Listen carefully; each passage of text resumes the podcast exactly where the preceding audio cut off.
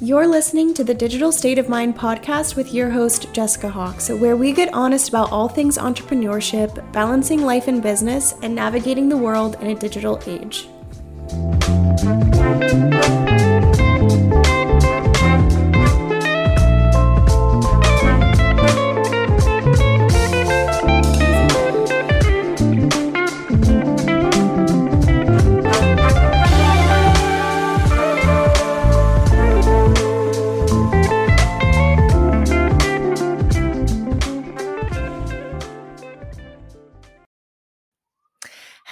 Everyone. Welcome back to another episode of The Digital State of Mind. We're going to be talking about happiness, confidence, comparison, all of the things that every single business owner has to deal with today. We have Chelsea Abril on the show today. Chelsea and I have known each other for so long. We, we we met. I feel like we met in like May or June of 2020. So we met like right when I was kind of uh, really becoming like, getting momentum as a VA, and we've known each other ever since. And we've been been there supporting each other through the craziness that has been 2020 to 2022. So I'm super excited to actually like sit down and talk to you. We haven't been on a call since our very first call in 2020. Yeah. So this is this is going to be a good catch up. So Chelsea, thank you for being here. I am going to have you kind of kick it off with just telling us your story, how you started your online business and kind of how it's evolved over the past few years. Sweet. Uh, first of all, thank you for having me. It is like so hilarious. I was like trying to trace us back before this call. I'm like, when did this like, when did we intersect? Like, because I've just been, you know, in love with you ever like the moment I fucking met you. Um.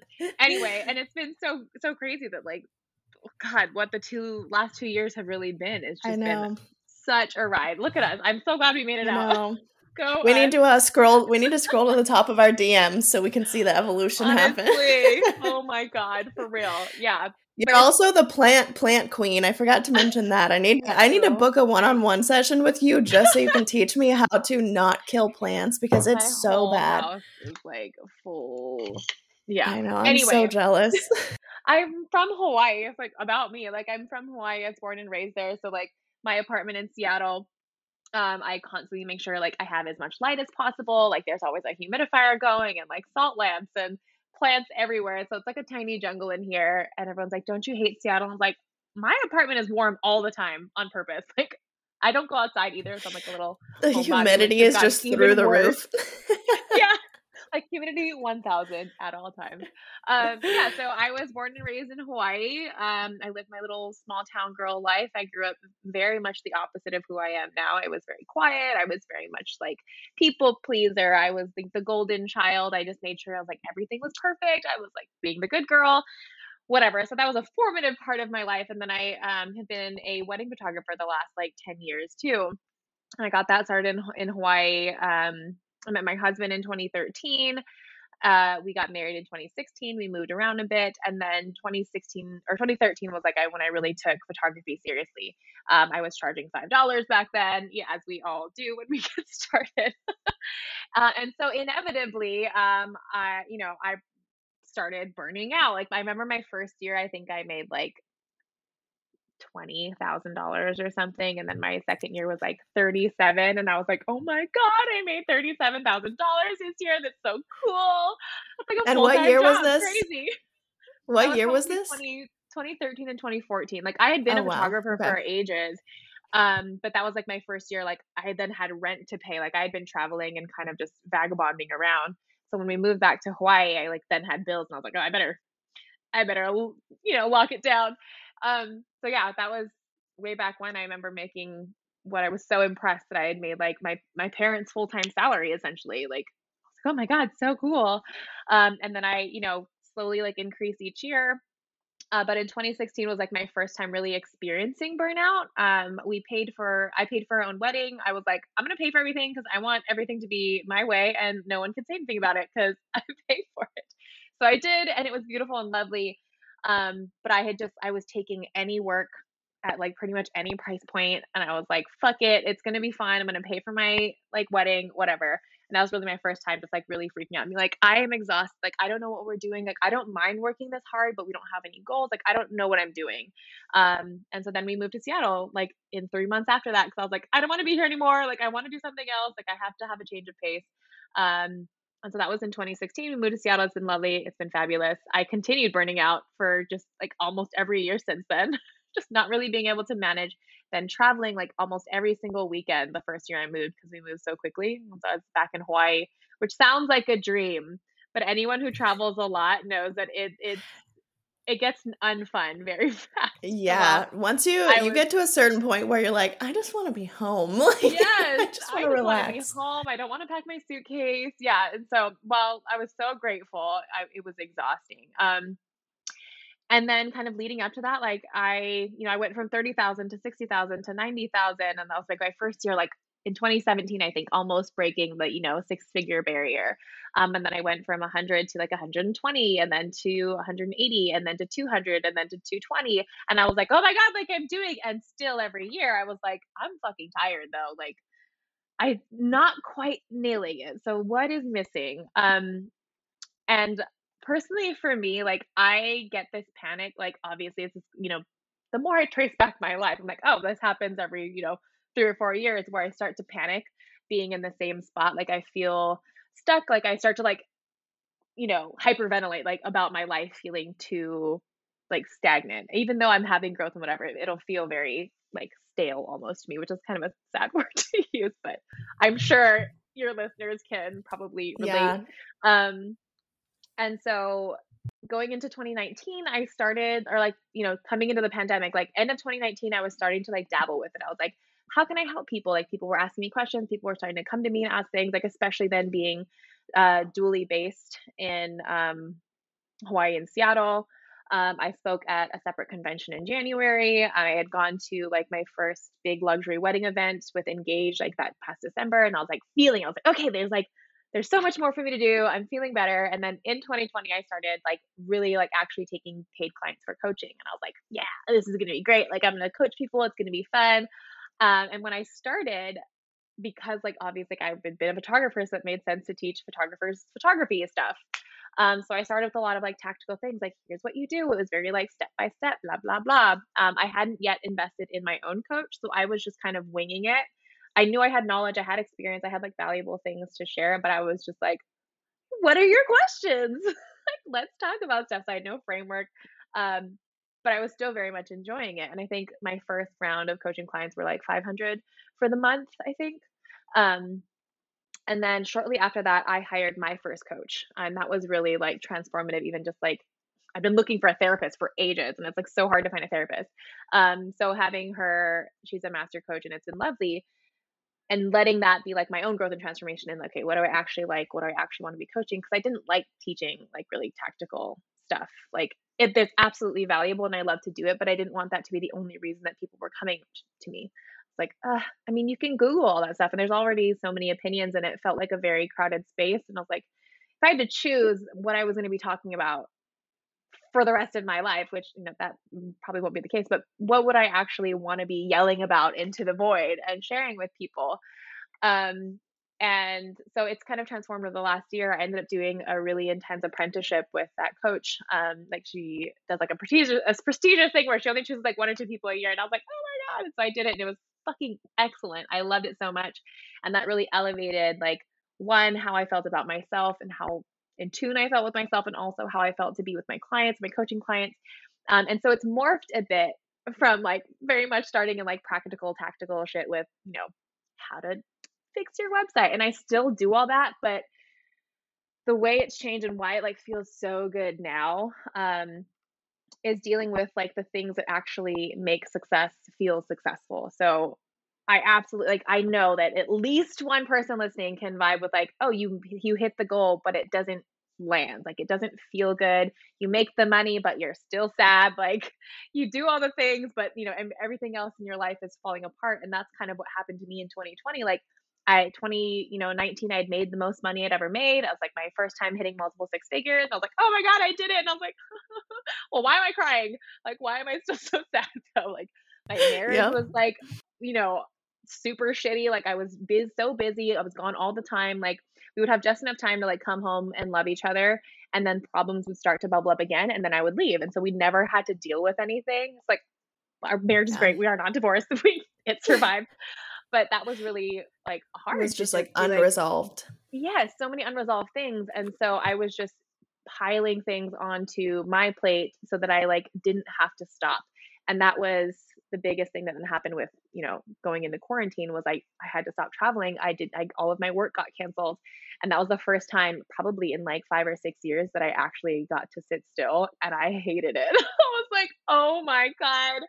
What the fuck?" And that's when we really went like full throttle into coaching um in all of those formative stages and like you know, we you and I have had this conversation like I don't think that my life would be this way it is today or the way it is today if the pandemic hadn't happened and we hadn't all been like set on fire and had to learn how to put it out. And I was like, oh my God, everything's on fire. How do I like manage this? How do I go through this? How can this still be something that like feels really good? Um, and keeping the integrity of not just like going out for a money grab, but also making sure that it's fulfilling to the people that I do serve and also fulfilling to me. Cause I was like, if I can have one goal, it's that I can figure out like burnout, I feel like is a pretty normal thing, but to the extent that so many of us have experienced it, like I don't think it has to go that far if we can like figure out how to come back.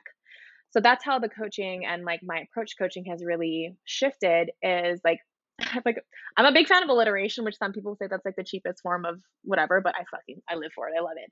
So like, you know, I've been focusing on like prosperity and peace. Um, one of the things that like really landed for me and for this uh, group coaching I just finished or I'm finishing now um, was the idea of harmony over hustle. So, you know, it's been like the decline of the hustle culture over the last two years. Um, and I had never heard anyone talk about, oh, like, how are you hustling in your business? Like, what's the hustle? And no one had ever asked me or posed the question of, like, oh, do you have harmony, like, in your life, in your business? Sure, like, if you go to a yoga class, it's like, are you at one with the universe? And stuff like that. But I'd never been asked that as like a holistic approach to myself, to the way I existed in my business, the way I existed for my clients, and vice versa. And so I really love that approach. Is like I don't believe that success is one thing. I am a firm believer that it if it doesn't reach like at least the five, you know, four of the points of your five star, then something it, it it's not going to feel as good as it could. Like it's not as fulfilling. And what's the point of climbing a mountain if you get to the top and you're like, cool, this mountain is fucking ass. I wish I would have never done it in the first place. Yep. You're like, okay, let's go. cool, cool, cool. Or you end up climbing a mountain and then when you get to the top, you're like, fuck, this is the wrong mountain. That's the one I was supposed to be climbing. Like that's damn it. Now I have to go work twice as hard, take twice as long to fucking go down this one and then back that one. Um, and that was a thing that had come up as in like an example in my husband and I's life. I was like, we are climbing different mountains.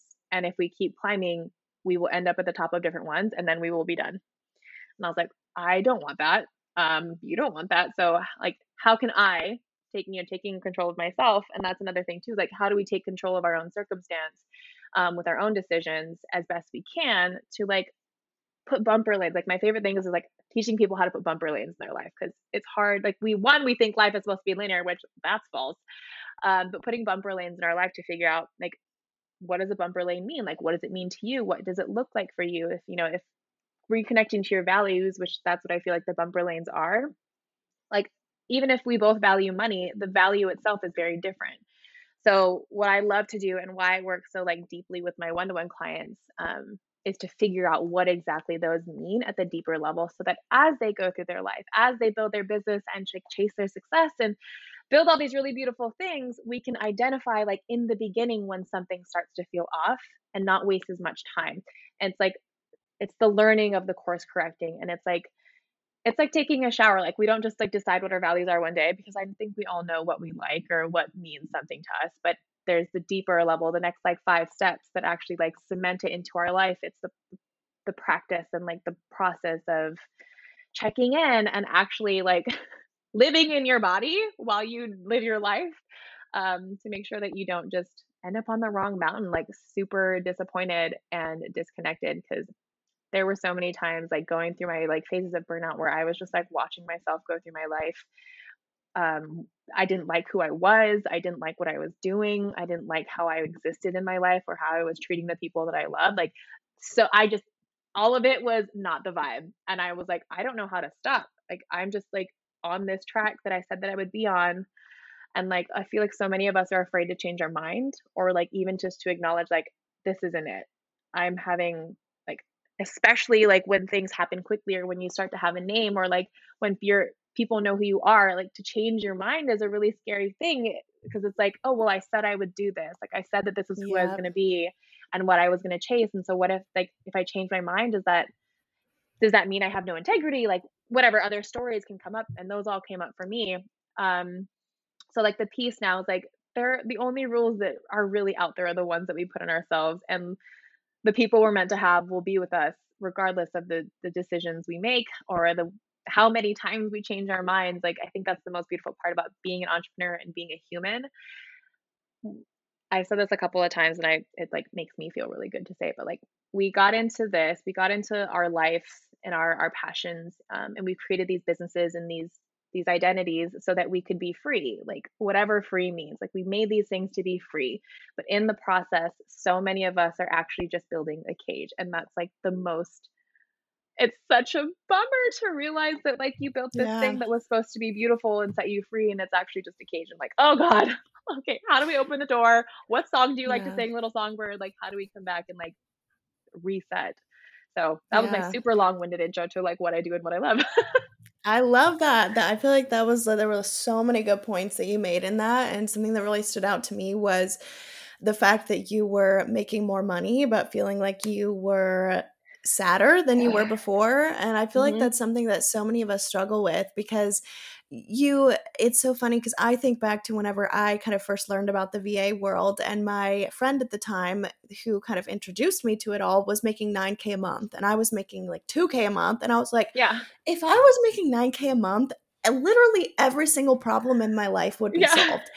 and I remember hitting 10K months and I was like, okay, on to the next thing. Like it's yes. so funny uh, how your sense of value of what are your like huge goals completely shift because you hit 10k and then you're like that was cool. Now I'm going to hit 50k or 20k or whatever yeah. it is. And mm-hmm. you don't even start to realize that you are just constantly wanting more and more and more. And we I, I see this a lot with students and I'm sure that you've seen this as well. It's so funny because so often we only gauge our success by the amount of clients that we have and by the amount of money yeah. that we're making. We don't really even look at anything else that's happening in our life and and say, "Oh, this is also a, you know, a mark of success for me or this is something mm-hmm. that I wished that I had years ago or 6 months ago." And I think that something that I've kind of come to realize and I think you did too is that literally more money, more problems is so true. and trying to scale back and kind of simplify your business and your life, there's so much to be said about doing that because mm-hmm. you're right. You literally can become so consumed by your business and by wanting more and not being satisfied with what you have that it's an endless chase. There's never an end to it. And I think that it's similar to how some people are in a nine to five and then they get to the end of their life and they're like, uh-huh. oh, there's so many things I wish I had done. I think we can do that on the opposite side as business owners mm-hmm. and get years into our business and look back and be like, what have I been doing? I've just been yeah. nonstop, like killing myself doing this thing that was For supposed to what? make yeah. my life so nice. So I I love that you mentioned that about making more money but feeling sadder because I think that so many people look at people who are hitting certain financial marks and they're like, oh, their life is perfect. They have everything figured out. Yeah. It's not true. Surprise, bitches. yeah. It's so it's so crazy. Too, like I I mean, and you know, of course, like the privilege to be making this much money. I love that, and I love the life I live, and I I like to spend money on stupid shit that makes me happy. Yes. And I get to do that because of all this extra money. You know, we, we have all these things and there are so much like hear this all the time, like money can't buy, you know, happiness, whatever. Like there's can buy some stuff for sure. Yeah. Yeah, I can. I, yeah. We can buy it took me to France. Sometimes. Yeah. and, and I think that's part of like what I love with like coaching too, is we set goals because we like there's so much that happens i feel like in the creator like the entrepreneurial journey that we do because we should we do because that was like here's the 10 steps to success that fucking chad and kyle wrote 40 years ago that we're supposed to do like first it was you know go to college get a job retire great. Then it was like, okay, start your business, do this, do this, scale to a million dollars, have a whole team. Great. And there is so much like, I don't feel like enough people talk about that you don't have to do it, you don't have to do anything. like, there's not any one way to run this thing. And like, if you want, like, I know that you've like had incredible growth and success and like just shot to the stars. And I don't know if this is true for you, but as you scale and grow, like for me, growing and scaling, and I had I have like a very small team, but I had issues like hiring people thinking that was what I was supposed to do, and that meant my next step of success, my next mark. Okay, I've made this much money.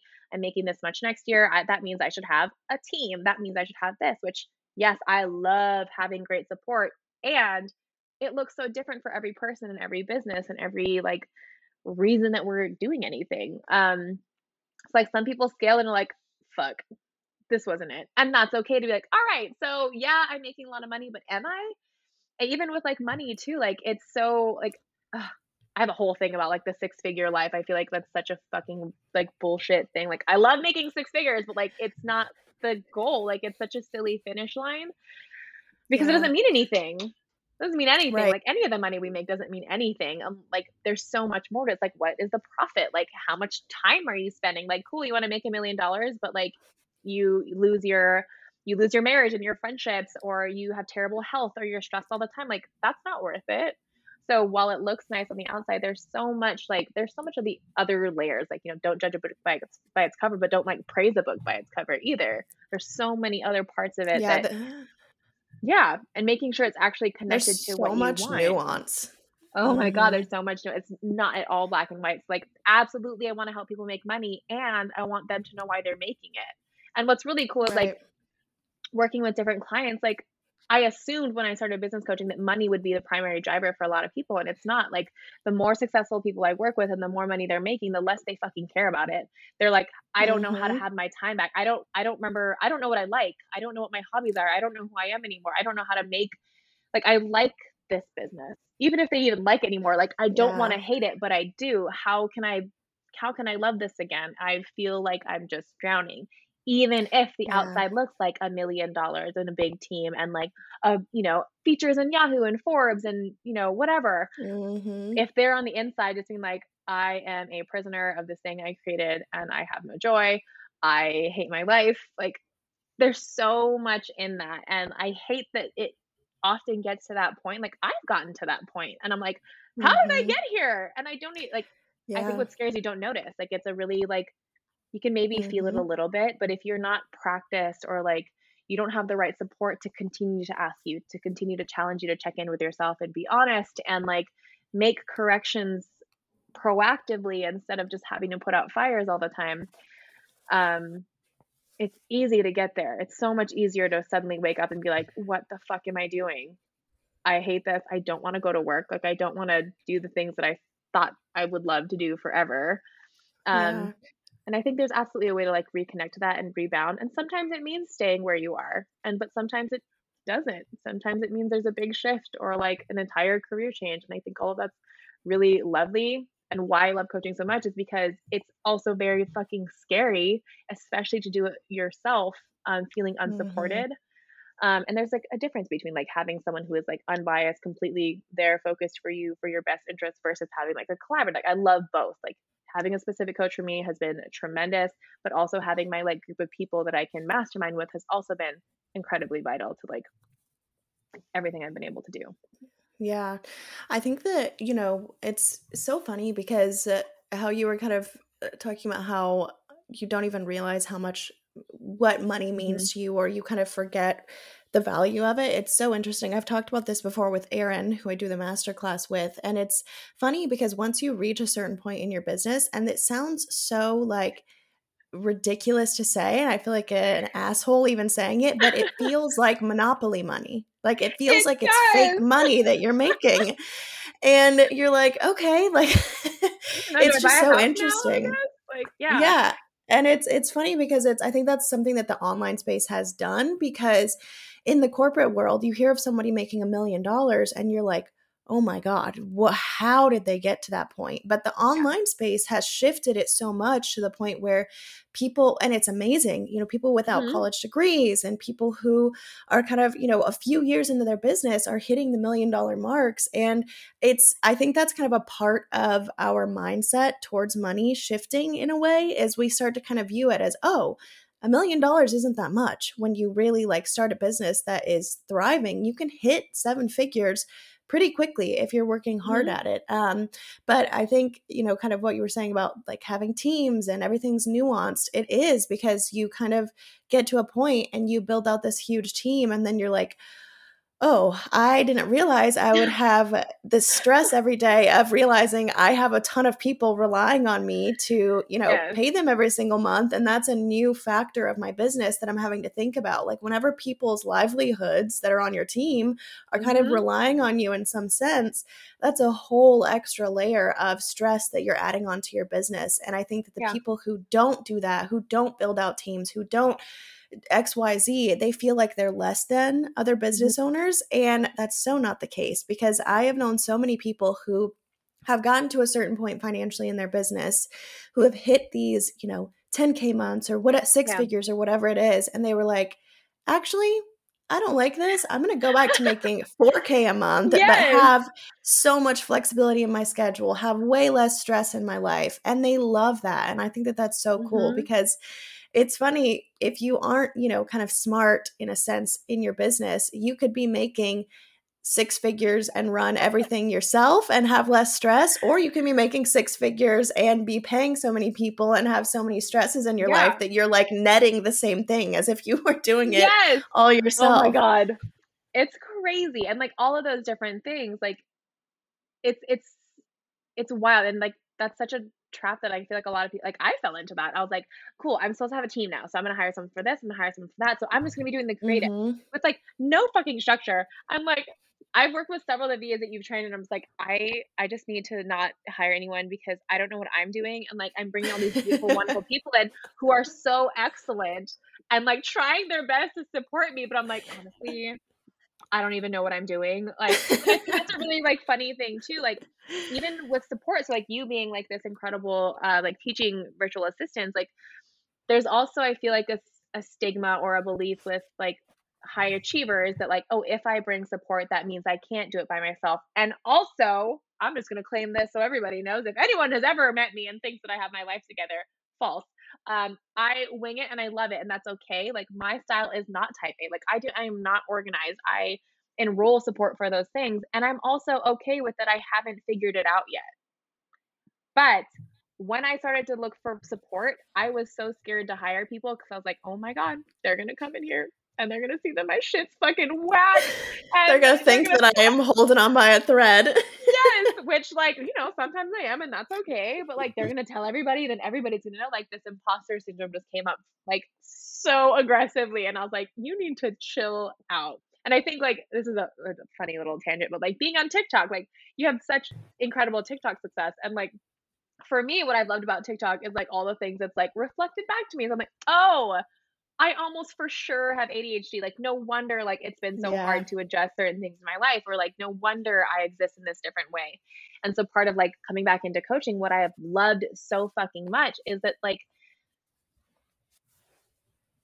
the simple process of like receiving permission, which can seem a little patronizing, but I think we are all looking for permission that we can do things our mm-hmm. own way, mm-hmm. permission that we don't have to follow the status quo, permission that we can like be tits out with purple hair and dark lipstick and swearing on a podcast on a you know Thursday afternoon and still be thriving yeah. business owners, and that mm-hmm. nothing really has to look the same. Of course, frameworks are helpful, and like that's again this couple different layers. Like so with the coaching, like we take what's working and then we figure out why it's working and then we like dismantle it even more. So like yes frameworks are so important to like get us started um and then you work with people one to one too right in a higher capacity. Mm-hmm. yeah. So like mm-hmm.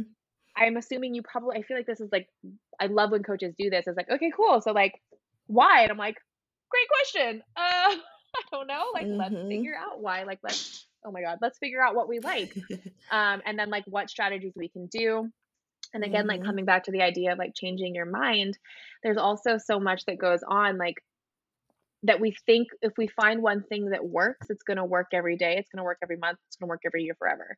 And so when it stops working, like I'll say this for me, like there must be something wrong with me if this thing that was working isn't anymore. But even with that, like there's the energetic cycles of women. Like I feel like you and I work with primarily or just a lot of women. And so yeah. the energetic cycles of women, like all these different things that happen and like even that process. So i typically work with my clients anywhere from like six months to a year because like so much happens and you're not the same person right. in january as you are in july or december. Like those are such different people and even with the seasons like um i don't know if you have this experience like of yourself. Like i know that i am very different throughout the year. I yeah, am coming to terms I- this year. Yeah like you know in winter we hibernate and the spring we're like so excited for to come out of hibernation and all these different things. And I had lived this expectation. This is kind of part of like, you know, success in general. It's like people, I mean, the more success you get, the more that people know you, the more that you have any notoriety. Not that I have very much at all, but like the more you build those things out and become a person of standing in your own spaces, the more people have an experience and an expectation of you. So like I'm very energetic. I'm very fun and whatever. People know me as like, oh, she lights up a room. She's like so smiling all the time, like always happy. And I was yeah. like, so I'm the sun. And that's cool. Like, I like being the sun. But then I'm like, I'm fucking tired of shining. All right. Like, I don't shine all the time and I don't. You're like, somebody else do it. yeah, because someone else. And so I was like, I'm the moon. Okay. I'm going to be the moon for a while. I'm going to quietly shine and we can be here, but it's a silent time. We can, like, and I also know, like, okay, that can be like winter Chelsea. And yeah. so knowing that, like, I don't exist the same way in my business as I do in the summer. Like, and a lot of people think that they have to all the time. Like, every day has to be productive. Every day has to, like, you know, produce X amount of results. And those X amount of results have to be this good or better um, for the day to matter. And there's so much like shame and guilt and like friction and a frustration that comes with that when we're doing it on our own and we don't have someone else like listening, like very yeah. just third party unbiased and giving ourselves permission like oh by the way no what if it was this instead? Like what if your life had harmony? What if things were easy? What if you changed yeah. your mind? They're like you can do that? What? I know and it's it's so interesting because i you know it's you're constantly whenever you start a business online and i felt this so much like i also found out last year that i have adhd as well and mm-hmm. i you know was constantly whenever i first started as a va seeing people and even when i was a coach seeing people talk about their content plan how they plan out content how they manage their time how they do xyz and i was like I don't do any of that. Like I don't function well planning my content out for a month. And it's so funny because, you know, I think everyone on online is kind of acting like they have it completely together and acting like they know how to perfectly plan their content, they know how to perfectly plan their time. And it makes me sad because I have so many people that come to me. You know, I've also worked with a lot of people in like DCA and and you know, one on one and the masterclass who also struggle with ADHD or something that mm-hmm. kind of makes them feel like they can't really align super well with certain things like that. And so yeah. they're coming to me saying like, "How do you manage time? How am I supposed to do this? I feel like I'm not doing it well." And it's funny because sometimes the answer is simply that you don't have to do those things. Yeah. And that feels yeah, really wrong. yeah, it feels wrong though as a business owner because you're like, uh-huh. well, I should be doing these things. And I think that it's something that needs to be talked about more is that you don't have to perfectly plan out every single day. You don't have to be super good at managing your time or mm-hmm. planning out your content, and you can still build a really successful business. But we're just constantly told by people that that's what we have to do. Yeah. And it feels wrong to not do that. So I think that that's something that a lot of people listening could kind of take as a weight off their shoulders yeah. of knowing that you don't have to do all of those things perfectly. I yeah. can cre- sit here and create a perfect calendar every single day for myself, and then I'm inevitably not going to follow it every single day because that's not how yeah. I work. So no, I, I think that there's a lot of beauty in that. And like you said, though, people are looking for that permission. Every single person Mhm. is. You and I both do it um, Yeah. because you. It's so comforting to hear that. To hear, oh, I don't have to do things a specific way, Yeah. or oh, I can still be successful despite this. But it's very hard entering the online space when you constantly see people who seem like they completely have it together, and you Mhm. are trying to reflect that, you know, back to them. So, kind of along that same line what do you what is your like advice for people who are coming into the online space or are already established business owners who kind of find themselves keep getting keeping on getting stuck in that comparison mindset or constantly looking at other people and feeling like they have to do things a Mhm. certain way Absolutely. So what I wish that I would have like known or what I wish that I would have paid more attention to when I was getting started was what I actually cared about. And that's kind of a hard like I hate when people are like, "What's your why?" I'm like, "I don't fucking know." Like that's such a big like loaded question to me. I'm like, "Oh fuck, pressure's on." Like it better sound and good. it's so hard And to analyze yourself it's like yeah, self-reflection is so hard you're like, "Fuck, I don't know." Yeah, and so even with that, like if you don't already like have a coach or like find a cohort of people who are like-minded and like in your also in your space, it's very important. Like I think one of the important things too, like for people, if you're married or in like a dedicated relationship, like I am also a big fan of that your partner is not supposed to be like your business partner uh, or like in that full capacity. So find people that you oh can gosh be in containers with. That is so I I feel feel like that. that is like a whole other topic. I think Yeah. that's so important for people month. like but that I just want a side note on that because I think coming into the online space you expect and sometimes we just do this in general but we expect one person to be everything for us and I think Uh-huh. realizing that different people can provide different things to you and that's okay. Your I struggled a lot, you know, throughout different relationships with feeling like, oh, well, my partner has to want to start a business Mhm. too, or my partner has to be able to have these conversations with me. That's not the case at all. So, for anyone who's listening whose partner is not as business minded as you, that's okay. Yeah. If there's and it's a hard thing to get through because like whatever, we like, oh my god, like we see like the the Instagram goals couples or whatever, oh my like God, out yeah. living their lives together. I'm like, that's freaking cool. Like Yeah. also Starting like 20 businesses. yeah, I'm like, calm calm down. I love that for you, but calm down. Okay. Um, and like for my husband and I, like he and I don't work in the same way in anything. so we're always like, how do we love each other? Like, how are we together? And it works. But we just we also know that like we, you know, like the joke of like we cannot build IKEA furniture together. We cannot build that. We can't even be in the same room when IKEA furniture is hmm being built. Like, no, we have to be separate. I don't want him in pri- my projects. Like he and I are both very You're like, like just let me like do it.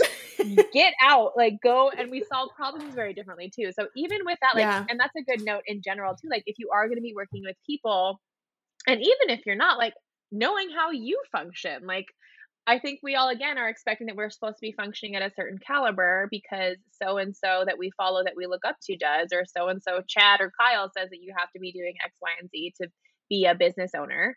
Um but i think some of the and it's hard to answer in the beginning and it's hard to answer even when you're going through it but like okay what one like what does your ideal life look like if you were going to choose? Like if you had to like wake up tomorrow and i feel like people ask this question all the time like what would your life not not just what would your life look like but how would it feel and what i have noticed with all of my people like of course we want to make more money of course we want to like have a prestigious business or like whatever like a, a lot of us want those same things but what I have found, and what a lot of your listeners might also find, is that at the base of these things, if we dig long enough, it looks like peace. So, what is peace Yeah. actually? How does that manifest in your life? Like, of course, I want to make money because I want I want to fucking relax. Like, I want to turn off, and I don't. I didn't. I am still learning how to turn off. Like, I just. this is an inappropriate joke. I will say it. Anyway, I can't find the button sometimes to turn off, and I'm like, where Yeah. is it? Like, I know it's right here somewhere. So, learning like figuring out how happiness actually manifests in your life feeling figuring out what like prosperity or abundance like if you're in the woo woo but like what does more money actually mean? Like how does it manifest in your life? If you have more money then what? Like and what like and how do you live your life? What kind of life do you live? Like some people want to be fucking you know bougie like me and live in like the city in their little high rise apartment and some people just want to be on a farm with their 12 chickens and some people want to live on a farm in a mansion with their 25 chickens. So like what does Yeah. your great life actually look like and what does it look like to maintain that? So like if you don't need to be making a hundred thousand dollars and if you build if you look at what it it would take for you to build a hundred thousand dollar business if you hate it don't fucking do it but like Mhm. figure out what your like minimum viable life is for you to feel like peaceful and joyful and whatever and then work out from there. Like i feel like we just are shooting for the 100k because we're supposed to because that's what it means to be successful. That's what it looks like. And then also like don't forget that you like other stuff. Oh my god don't forget that you can like other things as well. And like i feel like the mark of like success for me for me personally looking out is that that you have success whatever it looks like in your business but that you also have other rounded areas in your life. Like for years i and i still do this like my energy and my focus is like you know very hyper focused very switchy um and that i will go all the way in one direction and then all the way in the other and i spend very little time in the middle. So my process and my process with a lot of my clients because like you're saying like i end up working with a lot of people whether diagnosed or not who are either you know either actually diagnosed with ADHD or some type of neurodivergence that makes them feel out of place or like feel even more of the Mhm. friction or struggle and even if they aren't diagnosed that they identify with so many of those things like a lot of us Mhm. who are moving through this space i think inevitably find ourselves feeling that like really intense disconnect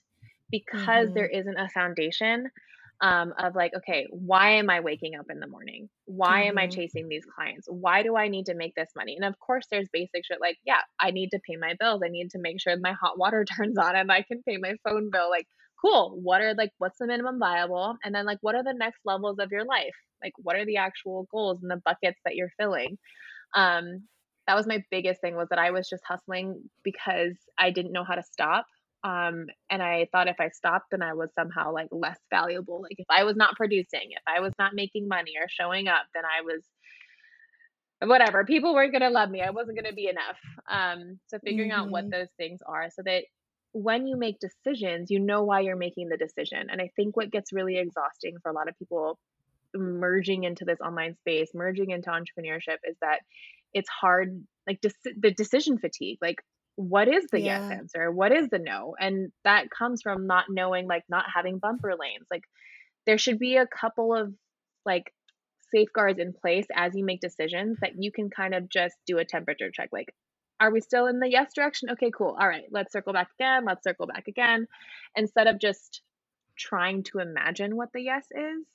So Mhm. i have a friend um, i don't know if you know her but jennifer kem i love her. She's a Mm-mm. uh, she's incredible you would love her uh, jennifer kem k-e-m um, she's also from hawaii and she's got this incredible super successful business and one of her things which is like my goal in i'm paraphrasing but what i remember her saying we had lunch together was my goal in life is to have every decision be a fuck yes or a fuck no. There should never be an in between decision because that's where the trouble comes from. Um, so Yeah. if it's a fuck yes, great. If it's a fuck no, great. And all of it is excellent. And like that clarity. So people are coming to me all the time asking for clarity. I just want more clarity. I want more clarity. And a lot of us don't even have clarity mm-hmm. on what the clarity means because we don't have any like deeper foundation on what to even base those decisions on. So we're just kind of blindly grabbing things. I like to imagine that we're, do you know what a collector urchin is? like those little sea no. No. okay, they're in Hawaii all over the place, but they're little sea urchins with little like soft spines. Um, but their whole thing is that they collect things. So they like grab seaweed or they grab shells and like bottle caps because pollution. But they grab all these things and they like decorate themselves. And it's like really cute. So I think we go about that. And so you can either end up with a bunch of garbage because it's shiny, or you can actually be grabbing like the shells that you like. So paying attention to what you collect um, and then checking in with yourself. Like the problem is that there isn't one answer and it's not ever one stage. Like you don't just like decide whatever it's going to be, but like checking in all the time. Like I can't stress enough like how important like the hygiene is. Like the spiritual, emotional, personal hygiene of looking at your life and like what is mine?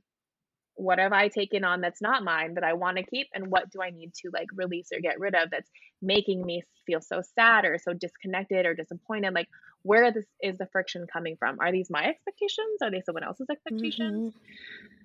But i i think we all hope there's i feel like no one's gonna like that answer but i feel like we all want there to be a really quick like here are the five things to I ask know. yourself but like No, every yeah. like you said with there's so much nuance and like really finding peace or like really building Mhm. something that you love and it's not quick and it's not five questions and even those five questions have five Mhm. questions it's not those 25 like there's so much else that goes on so like just it's like the woo but like the mindfulness of checking Yeah. in with yourself and actually being honest and creating your own clarity and con- like there's so much confidence that comes from clarity too. And so there's almost Yeah. the exact opposite when we are feeling like there is none which i experience i still experience that all the time. I'm like uh when i have a decision to make like i take forever to make decisions. So i'm like okay i gotta go like i gotta go back into my bumper lanes. Like what are my bumper Yeah. lanes again? Like okay is it this bumper lane? Is it that bumper lane? So even like new level new devil like i love that phrase i hate it but i love it because like no Mhm. matter what no matter what stage you're at there's always going to be a new thing to consider a new hurdle to jump a new hoop to jump through whatever um and i think that's the most important thing is just like figuring out what your clarity actually is and then Mhm. having clarity like and asking yourself questions doing the hard work being honest with yourself being okay with like really fucking things up um, for me Mhm. personally, I'm an experiential person. So I can like think things in my brain all day long, but my best learnings and my most impactful learnings have al- always come from actually doing it, like seeing it, touching Right. it. I'm very like, I'm a kinesthetic learner. And so I have to like do it and either fucking nail it or really mess it up and be like, okay, um, so here's what worked, here's what didn't. How do I, you know, improve next time? How do I not go Mhm. jump off a bridge? Like, okay, just sit on the floor. Let's reconnect. Yeah. Yeah. I th- I think it's it's it is hard because there really is no and every person is so different. There's no Mhm. answer to mindset questions or comparison questions that fit one person. I think the, you know, interesting thing about comparison and things like that is starting to figure out like for me, I am I function way better just not really looking at anything on Instagram. And you Oh kind of God. feel like, well, if I don't do that, then I'm not going to know like I'm not going to be up to date and I'm not going to have as much community or whatever. And that's so not the case because Mhm. What's interesting about that is once you start kind of looking at all of these people and especially people who are in your industry like there Uh-huh. i've only follow a handful of coaches and I, I think i follow like one other va coach Mhm. um, and what often happens when you start looking at all these people and become so consumed by what they're doing and their content is that you start kind of pulling your personality from so many different people until you've Mhm. created this person who's not a, an exact reflection of anyone, but it's also not a reflection of you either. Yeah. and we're like, "Oh yeah, this is this is who I want to be." But then we're like, "Oh wait, this I can't I can't uh, break through these certain things and achieve these certain things in my business because I'm trying to do things that Mhm. all of these random people would do instead of what I Yeah. want to do. And it like holds you back from being able to be creative and kind of do things that other people are looking to you for instead of you constantly being a few steps behind other people. Um, Yeah. So I think that, you know, if you are the type of person who is very like influenced by people or very like impulsive or you look at something and you're like "Oh, i want to do that i have to be that type of person i think that like it can be really cathartic to just mute Not. people not look at it really try to kind of create more than you consume i think it's something that's so Yeah. so important in the online space because you can just start to become a replica of all these different people that is so far from who you actually are Mhm. And it makes everything more difficult. Honestly. It's a slippery slope too. Like you don't realize Mhm. you're doing it. And I think that's another thing too is like if you can ask yourself one question, it's like, does it feel good? Does Yeah. this actually feel good for me? So like one of the things like, you know, I've been lear- learning more about like divine feminine and all those things. And one of Mhm. the things like is pleasure. So like is like and my life was not pleasurable in like any Yeah. capacity of the word. And I was like, whoops, well, I missed the mark there. And if we could choose, I imagine that most of us would choose to have a, a life that felt pleasurable, whatever pleasurable Right. means to you.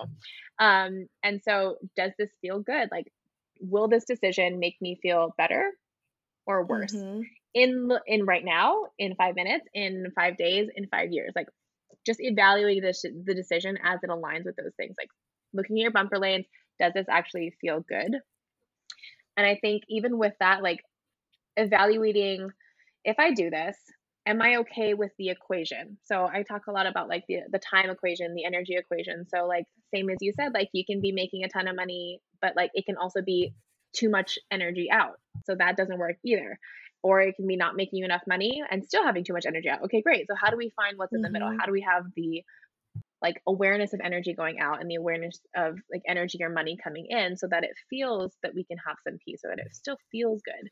Um and that's not it's not the same every day, it's not the same every month. So giving yourself grace with that too like I always recommend putting a calendar and like, you know, I love colors. Like I'm very visual. So like I color Mhm. code all my things. And so if my whole month is yellow and I'm doing like way too much coaching, I'm like, I need, okay, I gotta do like at least one massage a week then. Like I'm gonna do Yeah. like, what are the four other purple things I can fit in here for my personal care? If there's no personal care in my whole month, I know there's a problem.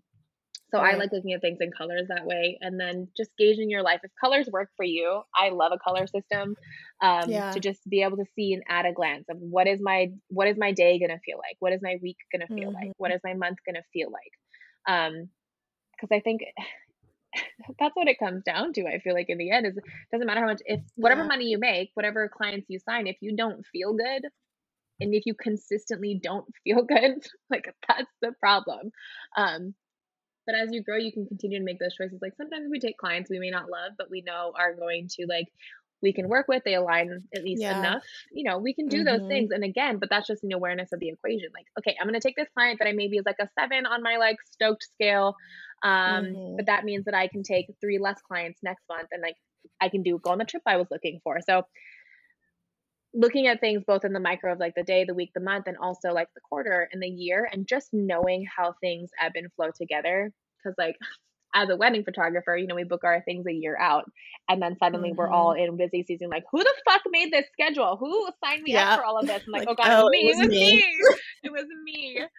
But like that's fine to have a busy month if you know that okay, if this month is going to be like 18 weddings, then next month I need to be Yeah. Right. The give and like take of it all. Lots of give and take that we forget to like account for, and so then we end up with an equation that's like all in the negatives. We're like, oh yes, hello, seasonal depression, wonderful, thank you for Yeah. coming. hmm Welcome to So is that do you feel like a personal care is a big part of how you avoid burnout because I think there's so it's one of those things like you said that creep up on you and you don't even Mhm. realize it and then like this happened to me last year the end of 2021 I feel like I'm still recovering from it but I was like wow I have never been this burnt out before and I didn't even realize it until it hit me all of a sudden Yeah. so I think that it would be super helpful for business owners to kind of know some things to look out for or things they can Mhm. integrate to avoid that happening instead of being into the sudden realization that you need to sleep for 12 hours every night. Honestly. And I think that's what's kind of weird about it too, is that it like mine always creeps up too. Like suddenly, like, you know, I've been going for a couple months and then all of a sudden I'm like, bye. And I just go AWOL. So like not great. I don't recommend doing that. But even Yep. in acknowledging your energetic cycles, like if you look at, you know, if you have your period, you can track your period and watch your cycles. If you don't and you like have an IUD like me, you can get a little woo and look at the Mhm. moon. But just paying Yeah. attention to your energy cycles in general so that you're not constantly creating when you're not supposed to, that you're not constantly like resting when you could be more productive. Like all again, these give and takes of like who who am I when? Who can I be? Mhm. who can I be the best of when?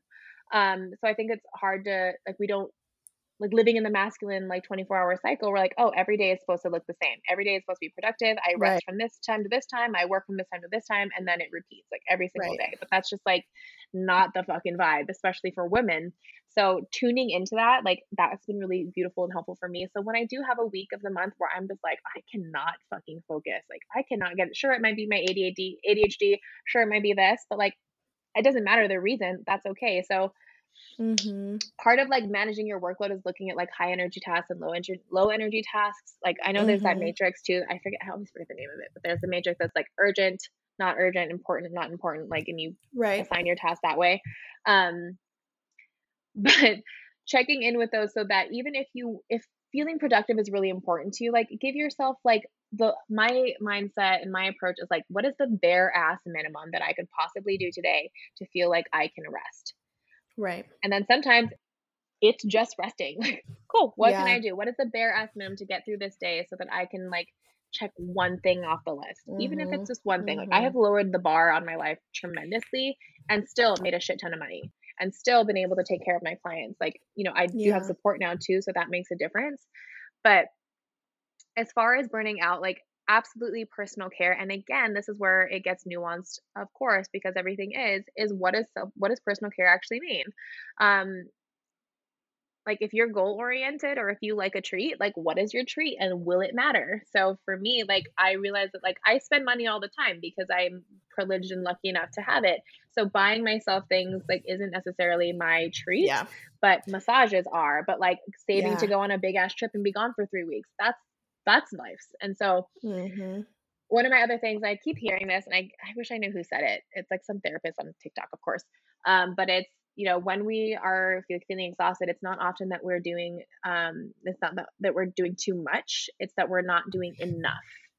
I feel like you probably heard mm. we're not doing enough of what brings us joy. So whether right. you call it self-care but i think if you don't have a hobby that's a big red flag if you don't have yeah. if you don't know who you are outside of your work if you can't describe yourself without using your job title or who you are like as a mother or friend or whatever like if you can't describe yourself that's a red flag. Yeah. And so I was like, I don't know, I have brown hair and uh, I have cats. yeah. Okay, well, if I'm feeling that disconnected from myself, like fucking red flag. So even that, like check in with yourself. Can you still describe yourself?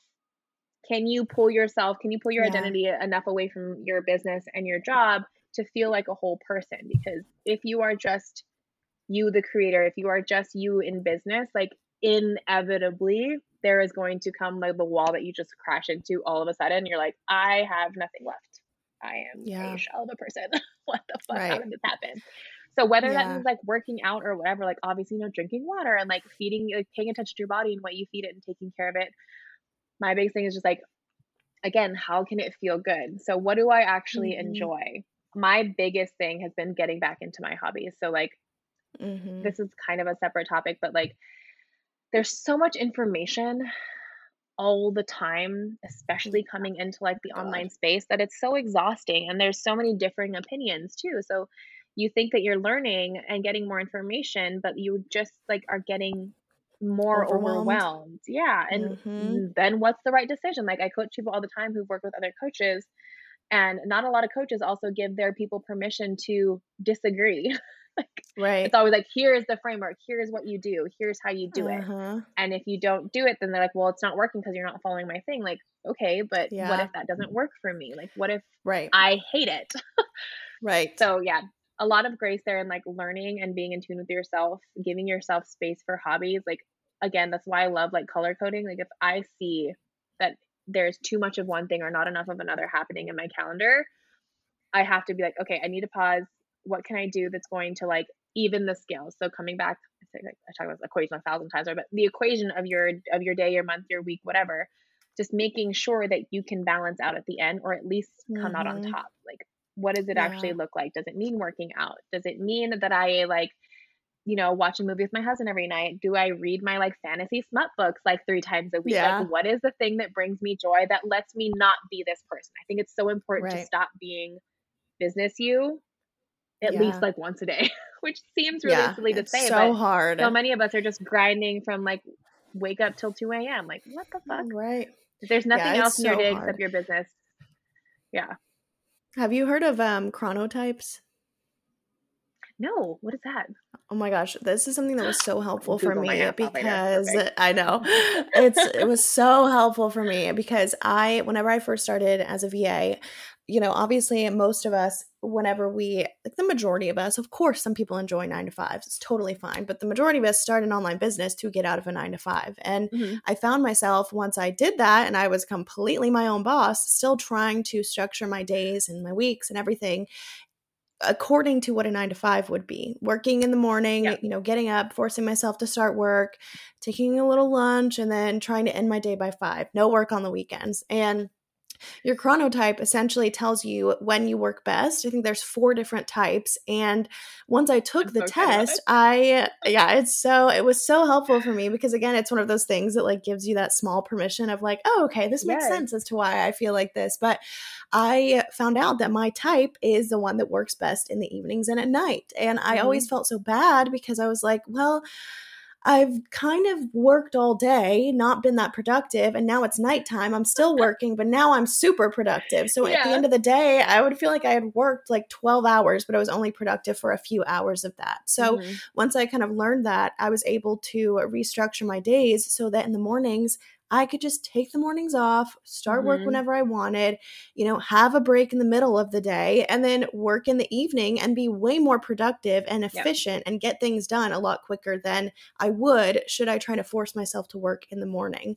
Um, mm-hmm. So I mm-hmm. think that's something that's super helpful too, because so many of us are trying to we see people with their videos of them getting up at like 5 a.m. and we're like, God, I don't, I don't want to oh get up at 5 a.m., but I'm unproductive if I don't. Um, yeah. So I think that doing small things like that can also help you because you kind of start to realize, like, oh, I own a business now. It's fine for me to work in the evening. It's fine for me to work some on the weekend if I feel like I want yeah. to, if it enables me to be more efficient and feel like I'm being more productive. Because you can mm-hmm. sit at mm-hmm. your computer for 12 hours a day and only be productive for three of those those hours. So where's yeah. the disconnect in that? Like you have to figure out why that is.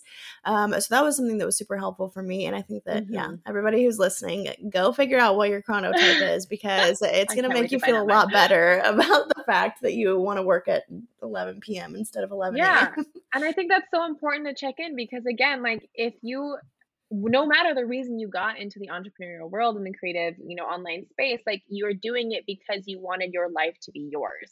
So why force yourself to do things that aren't you? Like and so, yes, permission from Jessica and I. You have permission. Yes. To everybody's like, ah, oh, okay. Oh my god, yeah. You have permission to run your business however the fuck you want. Like I was just talking to a client the other day who was like, um, you know, I did a coaching this way, and he they said that I had to offer my packages in three different ways, but I heard there's a four option way, and I was like, I don't. What do you want to offer? Like, right? How do you want right. to offer it? Um, one of my favorite analogies, like even just for like the space that we think that we exist in. So, like, um, my coach shared this analogy with me with some with someone and uh, anyway this analogy and i think it's excellent so there was someone who was mm-hmm. wanting to create an offer uh, and they're like oh, they were just getting stuck in the middle of like oh everyone's doing this so i guess i'm supposed to do this like what's my three part offer what's my you know offer hierarchy and how do i build my funnel and blah, blah, blah whatever and like you can just like feel your energy going plummeting to the floor as you try to do things when you're just right trying so hard um mm-hmm. and then the question is like well what do you actually want to create and I think like I don't know how it ended up, but like they landed that they worked one on one with a client on a ski a ski trip, a ski weekend. So like they would ski the hill, coach on the ride up, the lift up, ski, coach on the lift, take lunch, coach over lunch. Oh my ski. gosh! And it was like a ten thousand dollar a day weekend, and I was like, amazing! Yeah. Like that's incredible. So like, no, like we have so much permission, or we have so much space, and if you give yourself the permission, to create whatever the fuck you want. And I think that's one of the key things of getting mm-hmm. away from mm-hmm. burnout is one, creating whatever you want. And it's okay if it doesn't look the same way. And it's okay if it doesn't maybe take off the same way. Like you will find the right people if you stick with it long enough and if you are yourself enough when you offer it. So like again, if you're trying something, if you if you hate skiing, like don't go offer a ski weekend. Don't do everybody. That. This is everyone's new offer. We yeah. end the podcast, and there's like 200 ski weekends. I didn't know where this came from. Yeah, but like, what is what is your ski trip? Like, what does that actually mean for you? Like, if you're gonna have an incredible offer that you could give to people, or just some way to create that ecosystem, like in your life, like what is the incredible thing that you would be so excited to do and know would be so impactful to whomever you offered it? Like, what does it look like? And like, give mm-hmm. yourself permission to do whatever you want. Like, be flexible. Don't build a cage. Yeah. If you realize that you're feeling confined or you're feeling stuck, red flag. Mm-hmm. You notice that you're starting to feel yeah. away from your life. Like, notice your red flags and pay attention to like whatever. Everyone's talking about the red flags in dating, but like date yourself. What's the red flag for you if you start to show up in a weird way, or like you start to feel a weird way, if something makes you feel a weird way? Like, what is the red flag? How do you pay attention to it, and how do you like adjust before you catch on fire? right uh, yeah and this is so this is so important for people who are new to the online space as well mm-hmm. because you know you I think that this is important to keep in mind with any coach that you're working with or any mentor or program or mm-hmm. course, whatever it is.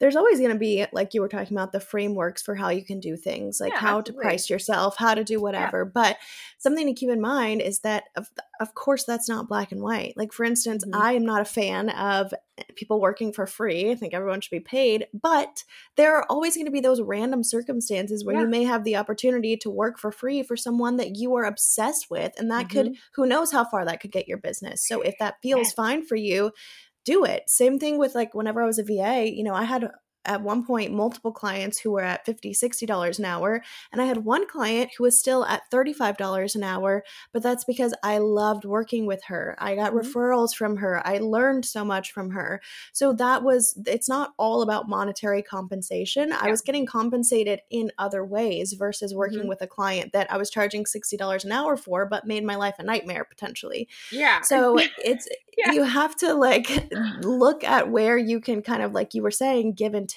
and understand that it's okay to do those things because if it feels good for you that's going to help you in the long Mhm. run make decisions that do help you scale we kind of sometimes can like you said put ourselves in a box and think there's one way of doing things or this person does it this way so i have to do it this way and that's a surefire way to slowly build your life to the point where your business is the opposite of everything that you want and then you have Mhm. to undo all of that and rebuild it up which is not very fun usually Yeah, and it's it's crazy. So like if you take anything from this call, oh my god, just start to look at your life in like equations if that makes sense. So like are Mhm. you going to balance out? Are you going to be in the negative after this or is there like a positive? Like what yeah is the give and take? Like what's the time in, energy out? What's, you know, what are the benefits? Like looking at all those things and seeing if in the end like you can follow it. Like will this make me sadder, poorer in the long run or will this break even or will I feel more abundant in whatever way again like have have a standard sure like have a standard like if there's a client that you don't really want to work with like we all have Right, people who come to us like oh have a standard so that you know what the standard is um and you have a standard for yourself like i think there's something really liberating in having a standard and knowing like this is what i do this is what i charge this is how i exist and have give yourself freedom to make like you can make whatever decision you want yeah I you offer that. I whatever you want. Like have a standard, I but like if you love someone and like if you are really excited about something, go fucking do it. Have fun with Yeah. it. Charge more. Charge less. sure. Who cares? I agree. Yeah. Totally. So I'm interested because you've been in, you've obviously been an entrepreneur now at this point for almost a decade. And I kind of want to get your opinion on the difference between the online space when you first started, if there even was oh really Oh like an online business space in 2013. Am Versus what it- person? What the fuck? Oh my god. We're going to be talking 10 years from now and we're going to be like, remember 2022? Remember Instagram? Yeah, but I'm I'm interested to know kind of what you've seen change and evolve over that time because a lot of us were, didn't have businesses, you know, online in Mhm. 2013, 14. Because you're Oh, so boy. old. I'm such an old little fart. Um, so I'm 30. I'll be 31 this year. So I was born in 91. I'm a 90s kid. Um, and yes, I think you know I'm of that generation that like did not grow up with technology really. Like we we started it, but we've gone through like so many iterations Yeah. of it. Whereas like you know some of the younger like millennials or younger millennials, they you know had iPhones growing up and all those different things. So it's just interesting as we progress through. it. So like you know I had MySpace and you know then Facebook happened and then Instagram happened and back when like you know and I think we've all had those things, but it was very much just for fun. Like there there Mhm. wasn't any we've lived through the mono- monetization of fun um and like the monetization of like hobbies and like Yeah. i love the idea of like you know do what you love and never work a day in your life and then there's you know Yeah. i'm sure we've all seen this is like do what you love and work every fucking day for the rest of your life like harder than you've ever worked before Yep. dang it um but it like for me at least like i didn't know how to not turn a hobby into something that would, could pay me which was like a really cool Mhm. skill i used it you know to my advantage and i helped a lot of people also turn their hobbies into you know paying things but that's not everything needs to pay you i think that was a hard thing to unlearn like you're allowed to have hobbies Right. that you just have for fun and you also don't need to be good at your hobbies to like them Right. i'm a terrible painter Yeah. and i have never like i buy paint stuff all the time and i don't paint because i'm afraid to paint badly and i'm like you you dummy Yeah, go it's like, who cares? paint something yeah who cares like throw it away if you don't like it whatever um so going through that space like i remember it was all just for fun uh, like when things started to get like it was the beginning of YouTube and the beginning of all these like Mhm. different platforms. Um, and so I think that's another thing too. Like I kick myself all the time, like, oh, if I had just, if I had just, oh, if I had Oh gotten my God, started back then, I like, ugh, If I started a YouTube No. channel. right? My God. Oh, Think of all the things we could have done. I, it's really hard to like just release that. Like, well, we didn't. I think uh, Joe Rogan. I'm not a huge fan of Joe Rogan, but Joe Rogan like says on one of his podcasts, like, you know, people are always like, oh, I wish I would have started. Like, well, you didn't. So now what? And yeah, so you Right. didn't. So now what? Um, Yeah. but going through that, um, like I, I grew up in a small town on the on an island in the middle of the sea. I grew up on the big, island- Mhm. big island of Hawaii. I started my photography business really on accident. Like I used, I started as like a self portrait artist, if you will. I was super meek and really, really shy, and so I used self portraits as a medium to just express myself. Didn't really show them anybody like they were for me. And then my friend paid, my friend's mom paid me twenty bucks to take his senior portraits, and I was like, "Ooh, gas money for the week!" Like You were like, "I'm making month, making You know, I'm making money.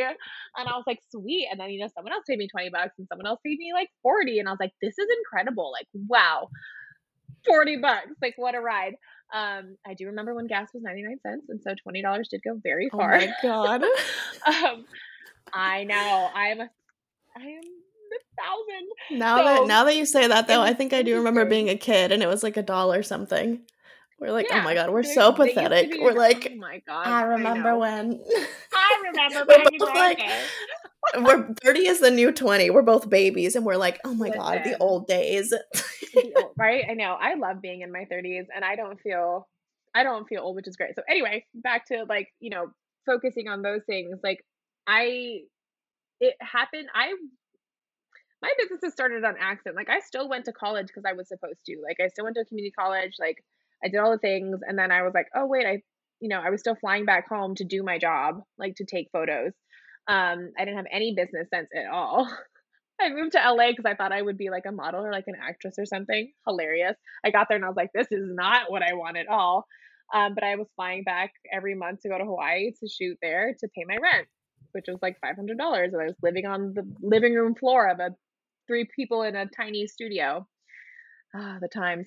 And so then doing it like and i didn't i didn't really utilize like social media for like work. Like i didn't even have a website. I think i was just like kind of posting things. I think i eventually got a website.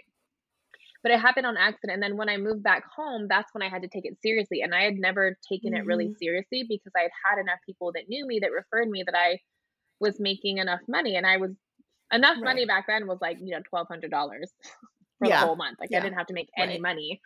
Um I was living on like three hundred dollars. I remember having thirty dollars in my bank account, and being like, "That'll last for like two weeks." what? Thirty That's dollars? fine. Like, That's fine. fine, yeah, whatever. I'll get paid my three hundred dollars in you know tw- ten days, and then I'll that'll stretch for another month. And I was like, "Oh my god!" So like, people again, money is hilarious. It's it's mono- So relative. money is weird. I know. Yeah, it's so relative. Um, and then going through Instagram and everything like that, like I had a personal social media account and like back in the in the days, you know, and I had like five thousand followers when it was like cool to have five thousand followers, like, and it was a big deal. And then I like abandoned it and started my business one. Um, but like all of that was like the merging of like commercializing yourself. I feel like Mhm. instead of just like Yeah. enjoying like we were all just enjoying instagram and like posting stupid shit and like having really a lot of fun and then came the age of it like it had to look a certain way like the aesthetic instagrams like took over and that was Mhm. exhausting and i was like i I just like my stuff. Like I don't really know how to put something super aesthetic together. Like I have my style, Yeah. like my own personal thing, but I'm not like design sense really. like, Right. I throw right. shit up. And then then like we never had to be like so there was never it was never really in your face. So then when everybody was on social, everybody was on Instagram, everybody was doing something, then like imposter syndrome and comparison, I was like, holy shit, I have like I've never really experienced this before in like a business capacity. Like I always like, you know, had very low self-esteem growing up. So I did that with like other girls and everything, but experiencing it like on a professional level, I was like, fuck, this is happening here Yeah. too? Damn it. Like Mhm. and so that's where all of I think most of my burnout came from was trying to do so much like so many other people all the time and never really Right. getting any clarity on what I actually liked. Like what Mhm. do I like this because do I like this? And so a lot of like what was really hard to answer was like I don't I don't know who I am. Like I don't know what I like. I don't know I couldn't tell anyone about me unless it was like a rehearsed speech. So I had completely Right. lost myself in just doing what everybody was doing because I was supposed to and I needed to make money and Mhm. so it was weird like so much in your face all the time and then it got harder to make decisions because of the information overload which has only gotten worse and worse like Oh yeah. Oh I god, love it's that so people have opinions. Like I love that there's information. I'm like when I'm working with my clients, I'm like, you need to okay, turn that shit off. yeah. Absorb what you have. Like you already know what you need and what you want, like in you, like and being able to pay attention and like uncover that. Like of course, like it's very woo and whatever, but like you already know what you like. You already know who you are. It's just we forget and we have so much other information, like little sea urchins, or if we're pulling all this other information and keeping Mhm. it and holding it, that we were like, Yeah. uh, whose stuff is this? Like, where's my stuff? I don't even, do I have stuff? So I think Right. that's what was hardest for me, which was like getting totally lost in my identity, getting totally lost in having, and then you had to show up. You had to, and not just show up, but like you, for me, it was a performance. Like, that's right. why I felt so burnt out is because I was constantly performing. And the same thing as we talked about earlier was like, I didn't feel like I could ever change my mind. And then ugh, Mhm. this is another, oh my God, so many tangents, but like the lie that like you could, you were only X if you were full time. Like you couldn't be a part time photographer or it was just a hobby. Um, and I think like Right. in coming into the creative space, like some people do want to leave their nine to fives, but I have a ton of clients who love their nine to fives and balance it on the end. So like they have, Yeah. and they still want to monetize it and they still want to balance it. Or people who like don't want to, and in diversification too. So that's that's what's hard is the belief that okay, I have to quit my job and I have to do all this thing and I, then I can be a full time. And once I'm full time, then I'll then people will take me seriously.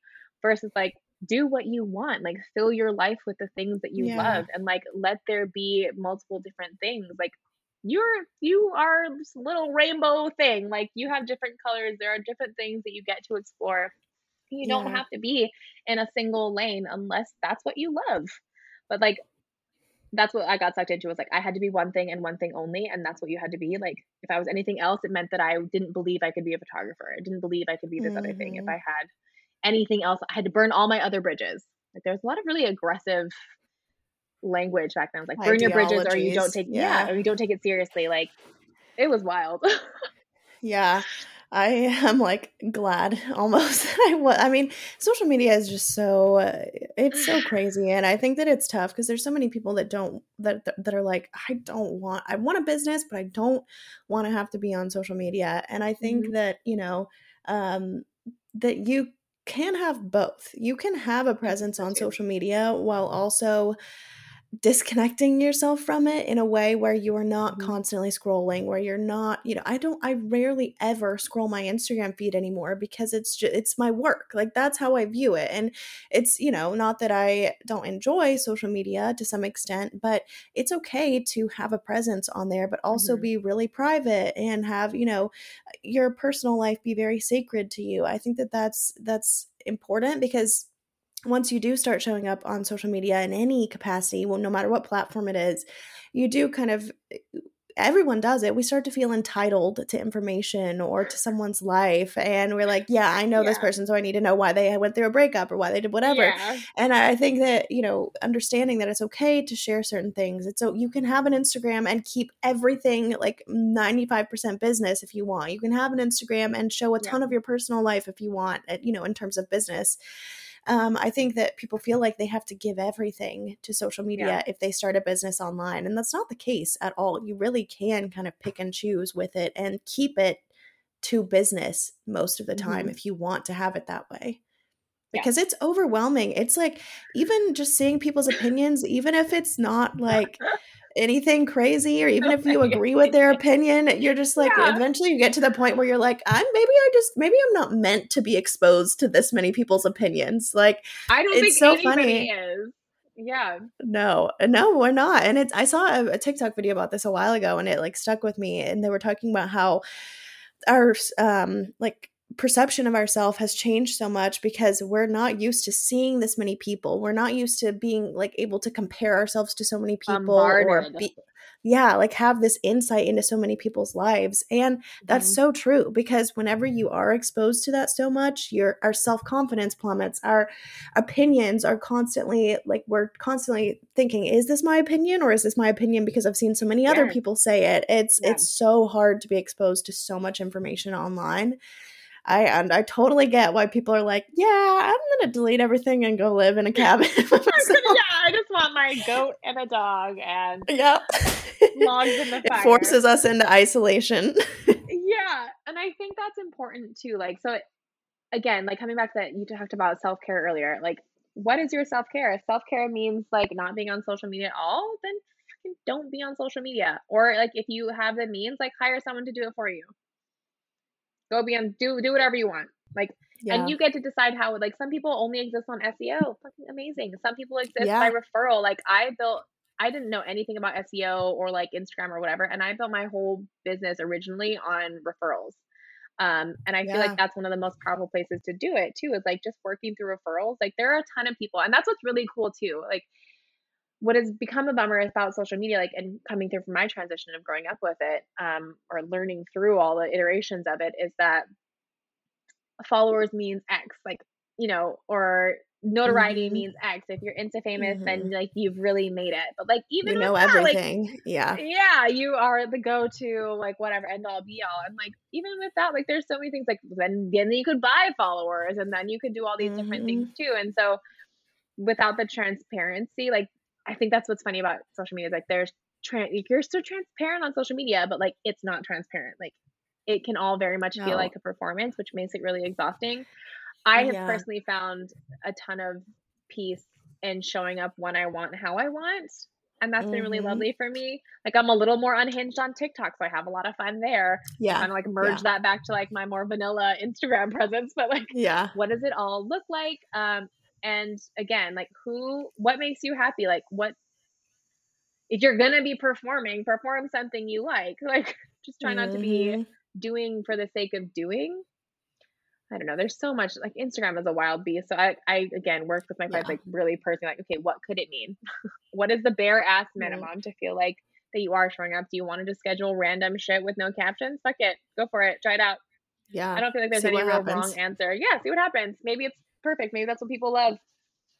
Yeah. Make and it changes so fast. It's like Yeah. trend like fashion trends. It's I mean yes. it was like the super curated Instagram and now we're Ugh, seeing it be yeah. like the photo dumps and where it's like casual but it's probably took even more effort to make it look that, casual than uh, to make it look aesthetic and it was uh, my friend Alex you know Alex Kraling um Yeah, yeah. she was talking on her Instagram the other day about this about how everything like even if you're being transparent or making a, a vulnerable post it's still calculated like we're still choosing how to present vulnerable this looks like vulnerable this. Yep and i think that like People are gonna have this reaction.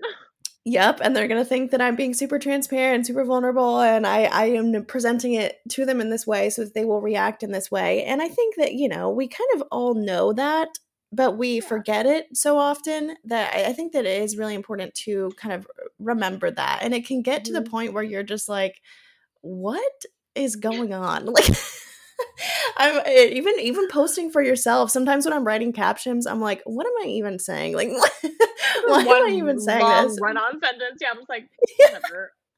Like who cares about what I have to say about this? But it's it's just kind of the the environment that social media is, and there's so there is so much good in it to go along with the parts where we're like, oh, Yeah. Personally, I think But, that's why, like, like video. Like, I love the transition. It was hard to transition to it, but I love the transition of video. Like, I even really liked Clubhouse. yeah, I mean, I don't. me too. Yeah, Is that still happening? Anyway, I like Clubhouse. I don't. I think that I don't know who is hanging out. I would like to know who Yeah, is who- hanging out on Clubhouse because I think there DM are still people. on Clubhouse. Yeah. Let me know Clubhouse people. Uh, but I really enjoyed that because you can tell when someone is being authentic in their speaking voice, Yeah. and then now, Yes. like, you can't really. You can tell when someone is like lying or being facetious, like in video. Like, you can't Mhm. really.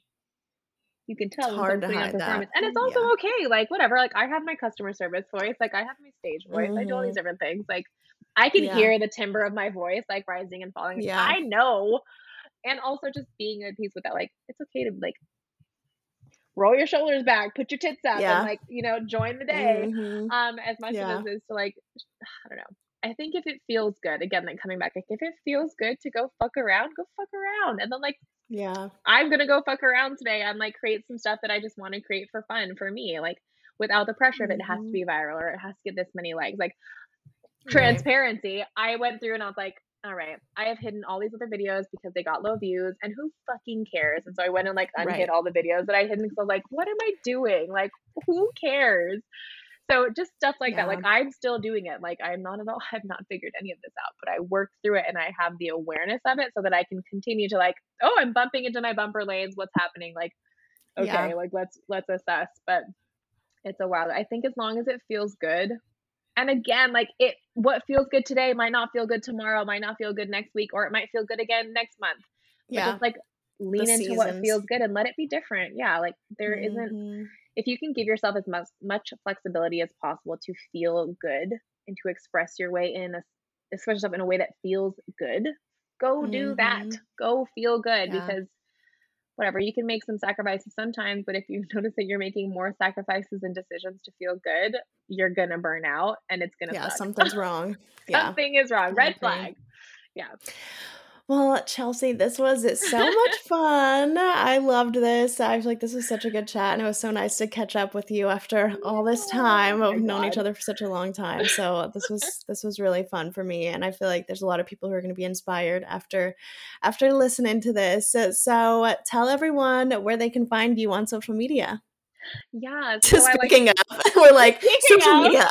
I was gonna say like I've abandoned my Instagram for like months at this point, but you can find me stories there. Um, I keep it really simple. Everything, everywhere is just Chelsea Abril. Um, so uh, TikTok is Chelsea Abril. That's C H E L S E A. A B as in boy. R I L. There's two A's in there. Sometimes you forget those. Same on mm-hmm. Instagram, and then my website is the same, chelseaabril.com, and then my coaching is specifically education.chelseaabril.com. But I'm all over the place. You can definitely find me and DM me on Instagram. I love being on TikTok. If you like a more ratchet version of a human, definitely go find me on TikTok. I'm a little more unhinged there, which is kind of a lot of fun. That's where we are. we let it all fly on TikTok. TikTok, I love it. It's, it's hilarious. I'm like, oh I'm I know, me too. Here. That's so funny. Well, we will also, as always, put all of her information in the show notes. If any of you want to go check her out, talk to her, check out her TikTok. and thank you so much for being here, Chelsea. You. This was so delightful. What an honor to be on your space. Thank you for uh, thank you for letting me chat with your people. I know it's really of course. I think it's going to help a lot of people because online is a scary place, but oh my god. we can work through it. we can do it, guys. Like we're in this together. Don't be afraid to ask for help. Give yourself permission. Like who fucking cares what other people like? Like what you like. Do what you want. Get support. Do it I anyway. love it. I agree. Thanks, Well, thank you so much. And I will talk to everyone on the next episode. Bye. Bye. Thank you for listening to the Digital State of Mind podcast. I am your host, Jessica Hawks, and I am so happy to have you here. Follow along with us on Instagram at The Digital State of Mind so that we can stay connected with you and get your feedback on what you want to hear on the show. I know everyone says this, but we're serious, okay? Talk to you next time.